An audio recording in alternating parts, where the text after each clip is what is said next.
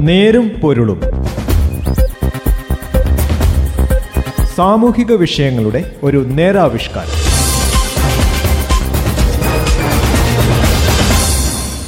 നമസ്കാരം. നേരും പൊരുളിന്റെ പുതിയൊരു അധ്യായത്തിലേക്ക് സ്വാഗതം. ഇന്ന് ഈ പരിപാടിയിൽ ഞാൻ ജോസഫ് പള്ളത്ത്. സ്ത്രീകളുടെ തനിച്ചുള്ള യാത്ര ട്രെയിനുകളിൽ ഒട്ടും സുരക്ഷിതമല്ല. കോവിഡ് മൂലം ട്രെയിനിൽ യാത്രക്കാർ കുറഞ്ഞ സാഹചര്യത്തിൽ വിശേഷിച്ചും കൊള്ളക്കാരിൽ നിന്നും അക്രമികളിൽ നിന്നും രക്ഷപ്പെടാൻ സ്ത്രീകൾ ഓടുന്ന ട്രെയിനിൽ നിന്നും എടുത്തു ചാടേണ്ടി വരുന്ന ഗതികേടിൽ വരെ എത്തിച്ചേർന്നിരിക്കുന്നു. നേരും പൊല്ലും ഇന്ന് ഈ വിഷയത്തിലേക്കാണ്. ലോകത്തിലെ തന്നെ ഏറ്റവും തിരക്കേറിയതും വിപുലവുമായ തീവണ്ടിപ്പാത ശൃംഖലകളിലൊന്നാണ് ഇന്ത്യൻ റെയിൽവേയുടേതെങ്കിലും നമ്മുടെ യാത്രക്കാർ സുരക്ഷിതരാണോ എന്ന ചോദ്യമായിരുന്നു. ഇന്ത്യൻ റെയിൽവേ എല്ലാ ദിവസവും ഇരുപത്തിമൂന്ന് ദശലക്ഷം യാത്രക്കാർക്ക് സേവനം നൽകുന്നുണ്ട്. ഈ യാത്രക്കാരുടെ സുരക്ഷ പ്രത്യേകിച്ച് സ്ത്രീ സമൂഹത്തിന്റെ സുരക്ഷ റെയിൽവേക്ക് പരമപ്രധാനമാകേണ്ടതാണ്. പതിനാറ് ലക്ഷത്തിൽ കൂടുതൽ പേർക്ക് തൊഴിൽ നൽകുന്ന ഒരു സ്ഥാപനം അതുകൂടിയാണ് ഇന്ത്യൻ റെയിൽവേ. അതുകൊണ്ട് തന്നെ യാത്രക്കാരെ സുരക്ഷിതരാക്കാൻ നിയമങ്ങളും ചട്ടങ്ങളും റെയിൽവേ കാത്തുസൂക്ഷിക്കുന്നു. റെയിൽവേ പരിസരങ്ങളിൽ ക്രമസമാധാനം പാലിക്കേണ്ടത് ബന്ധപ്പെട്ട സംസ്ഥാന പോലീസിന്റെ ഉത്തരവാദിത്തമാണ്. അതേസമയം ഓടുന്ന ട്രെയിനുകളിലും സ്റ്റേഷൻ പരിസരങ്ങളിലും യാത്രക്കാരുടെയും അവരുടെ സാധനങ്ങളുടെയും സുരക്ഷ റെയിൽവേ പ്രൊട്ടക്ഷൻ ഫോഴ്സിന്റെ ഉത്തരവാദിത്തമാണ്. റെയിൽവേ യാത്രക്കാർ യാത്രക്കാരുടെ പ്രദേശം വസ്തുവകകൾ എന്നിവയുടെ സുരക്ഷയുടെ ഉത്തരവാദിത്തം. രണ്ടായിരത്തി മൂന്നിലെ ആർ പി എഫ് ഭേദഗതി നിയമം വഴി റെയിൽവേ സംരക്ഷണ സേനയ്ക്ക് നൽകിയിട്ടുണ്ട്. എന്നിട്ടും സ്ത്രീകൾ പട്ടാപ്പകൽ പോലും ആക്രമിക്കപ്പെടുകയും കൊള്ളയടിക്കപ്പെടുകയും ചെയ്യുന്നു. സ്ത്രീകളുടെ തനിച്ചുള്ള യാത്ര ഒട്ടും സുരക്ഷിതമല്ല. കോവിഡ് മൂലം ട്രെയിനിൽ യാത്രക്കാർ കുറഞ്ഞ സാഹചര്യത്തിൽ വിശേഷിച്ചും. കൊള്ളക്കാരിൽ നിന്നും അക്രമികളിൽ നിന്നും രക്ഷപ്പെടാൻ സ്ത്രീകൾക്ക് ഓടുന്ന ട്രെയിനിൽ നിന്നും എടുത്തു ചാടേണ്ടി വരുന്നു.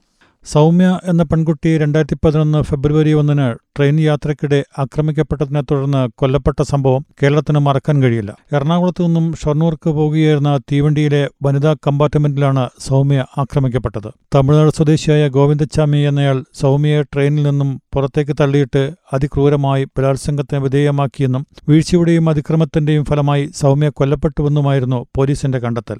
ആക്രമണത്തിൽ ഗുരുതരമായി പരിക്കേറ്റ സൗമ്യ ഫെബ്രുവരി ആറിന് തൃശൂർ മെഡിക്കൽ കോളേജിൽ വെച്ച് മരിച്ചു. ഗോവിന്ദസ്വാമി സുഖമായി ജയിലിൽ കഴിയുന്നു.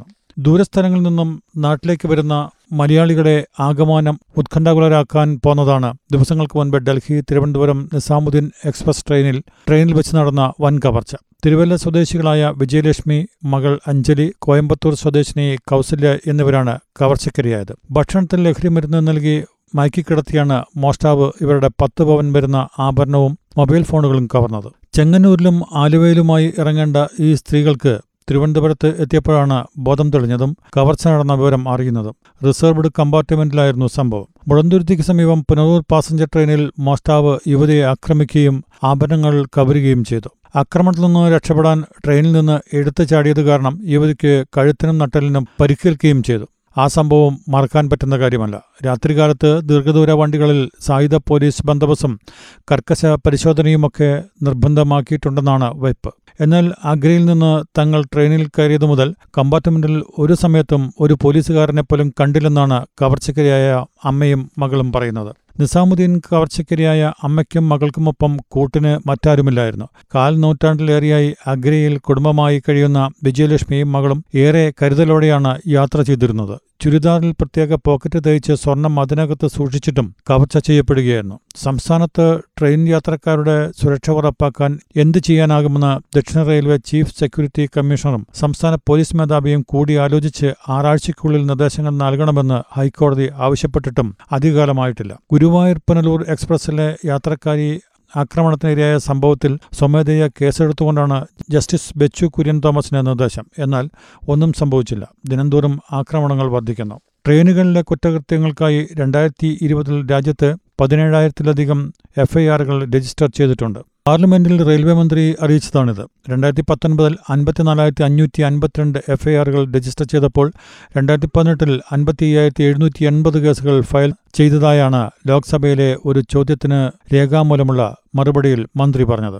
രണ്ടായിരത്തി ഇരുപതിൽ ഭൂരിഭാഗവും ട്രെയിൻ സർവീസുകൾ പ്രവർത്തിക്കാത്തപ്പോൾ പതിനേഴായിരത്തി ഒരുന്നൂറ്റി ഇരുപത്തിയഞ്ച് എഫ്ഐആറുകൾ മാത്രമാണ് രജിസ്റ്റർ ചെയ്തത്. യാത്രക്കാരുടെ സുരക്ഷാ നടപടികൾ ശക്തിപ്പെടുത്തുന്നതിനായി രണ്ടായിരത്തി തൊള്ളായിരത്തി മുപ്പത്തിയൊന്ന് കോച്ചുകളിലും അറുന്നൂറ്റി അറുപത്തെട്ട് റെയിൽവേ സ്റ്റേഷനുകളിലും സി സി ടി വി ക്യാമറകൾ നൽകിയിട്ടുണ്ടെന്നും അദ്ദേഹം പറഞ്ഞു. കഴിഞ്ഞ വർഷം ദക്ഷിണ റെയിൽവേ സ്ത്രീ സുരക്ഷ ഉറപ്പാക്കാനായി മേരി സഹേലി എന്റെ കൂട്ടുകാരി എന്നൊരു പദ്ധതി പ്രഖ്യാപിച്ചു. യാത്രയുടെ തുടക്കം മുതൽ അവസാനം വരെ ആർ പി എഫിന്റെ പെൺസംഘങ്ങളെ നിയോഗിക്കുന്നതാണ് ഈ പദ്ധതി. ഓട്ടം തുടങ്ങുന്ന സ്റ്റേഷനിൽ നിന്ന് തന്നെ റെയിൽവേ പോലീസിലെ യുവ വനിതാ ഉദ്യോഗസ്ഥയുടെ നേതൃത്വത്തിലുള്ള സംഘം തീവണ്ടികൾ കയറും യാത്ര അവസാനിക്കുന്നവരെ തീവണ്ടിക്കുള്ളിൽ റോന്തു ചുറ്റുകയും വനിതാ യാത്രക്കാരോട് സംസാരിച്ച് സുരക്ഷാ ബോധവൽക്കരണം നടത്തുകയും ചെയ്യും.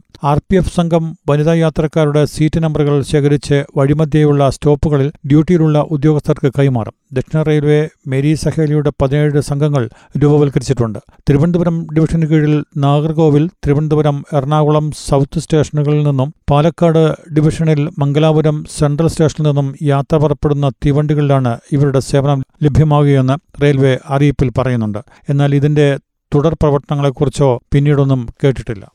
യാത്രക്കാരുടെ സുരക്ഷയ്ക്കായി സ്റ്റേഷനുകളിൽ സി സി ടി വി ക്യാമറകൾ സ്ഥാപിച്ചിട്ടുണ്ടെങ്കിലും പല സ്റ്റേഷനുകളിലും ഇവ പ്രവർത്തനരഹിതമാണ്. റെയിൽവേ പ്രൊട്ടക്ഷൻ ഫോഴ്സ് വിഭാഗത്തിലാണ് ക്യാമറകളും സ്കാനറുകളും സുരക്ഷയുമായി ബന്ധപ്പെട്ട മറ്റു ഉപകരണങ്ങളും നിരീക്ഷിക്കാനും ശ്രദ്ധിക്കാനുമുള്ള ചുമതല. എങ്കിലും ഈ വിഭാഗത്തിൽ ആവശ്യത്തിന് ജീവനക്കാരില്ല. ട്രെയിനുകൾ അകാരണമായി വൈകിയാൽ യാത്രക്കാർക്ക് നഷ്ടപരിഹാരം നൽകാൻ റെയിൽവേ ബാധ്യസ്ഥമാണെന്ന് സുപ്രീംകോടതി തീർപ്പുണ്ടായത് ഏതാനും ദിവസം മുൻപാണ്. രാത്രികാല ട്രെയിനുകളിൽ ആസൂത്രിതമായ കവർച്ചകൾ അരങ്ങേറുന്ന ചില സ്ഥിരം റൂട്ടുകളുണ്ട്. കോവിഡ് കാലമായതിനാൽ ട്രെയിനുകളിൽ യാത്രക്കാർ കുറവായത് കൊള്ളസംഘങ്ങൾക്ക് നല്ല അവസരമാണ്. റെയിൽവേ അധികൃതർ ഇത് മനസ്സിലാക്കി കൂടുതൽ സുരക്ഷാ നടപടികൾ സ്വീകരിക്കേണ്ടതായിരുന്നു. വനിതാ കമ്പാർട്ട്മെന്റുകളിലെങ്കിലും വനിതാ പോലീസുകാരുടെ സംഘത്തെ നിയോഗിക്കുക മാത്രമാണ് പ്രധാന നടപടി. ജനമൈത്രി പോലീസിന്റെ മാതൃകയിൽ സ്ഥിരം യാത്രക്കാരെയും പോർട്ടർമാരെയും ഉൾപ്പെടുത്തി ജനമൈത്രി റെയിൽവേ പോലീസ് സംവിധാനം നടപ്പാക്കണം. കേരളത്തിൽ ഓടുന്ന ട്രെയിനുകളിൽ ആധുനിക കോച്ചുകൾ വേണം. നിലവിൽ പോലീസ് ഉണ്ടെങ്കിൽ പോലും ഒരു കോച്ചിൽ നിന്ന് മറ്റൊരു കോച്ചിലേക്ക് കടക്കാൻ തടസ്സമാണ്. ബട്ടണമർത്തിയാൽ കൺട്രോൾ റൂമിലോ ഗാർഡിനോ അപായസൂചന നൽകാൻ കഴിയും വിധം ട്രെയിനിൽ റെഡ് ബട്ടൺ സംവിധാനം വേണമെന്നാണ് ഗുരുവായൂർ പുനലൂർ എക്സ്പ്രസിലെ യാത്രക്കാരി ആക്രമണത്തിനെതിരായ സംഭവം പരിഗണിക്കുമ്പോൾ സീനിയർ ഗവൺമെന്റ് പ്ലീഡർ സുമൻ ചക്രവർത്തി ഹൈക്കോടതിയെ അറിയിച്ചത്. വാതിലിന്റെ ഭാഗത്ത് ബട്ടൺ ഘടിപ്പിക്കാൻ സാധ്യമാണെന്ന് കോടതിയും പ്രതികരിച്ചു. നമ്മുടെ സഹോദരിമാർ കൊള്ളയടിക്കപ്പെടുന്നതും ആക്രമിക്കപ്പെടുന്നതും വായിച്ചു തള്ളേണ്ടവരല്ല നമ്മളെന്ന ബോധം ബോധ്യവും നമുക്കുണ്ടാകണം. നേരുംപൊരുളിന്റെ ഇന്നത്തെ അധ്യായം ഇവിടെ അവസാനിക്കുന്നു. നന്ദി നമസ്കാരം. നേരും പൊരുളും. സാമൂഹിക വിഷയങ്ങളുടെ ഒരു നേരാവിഷ്കാരം.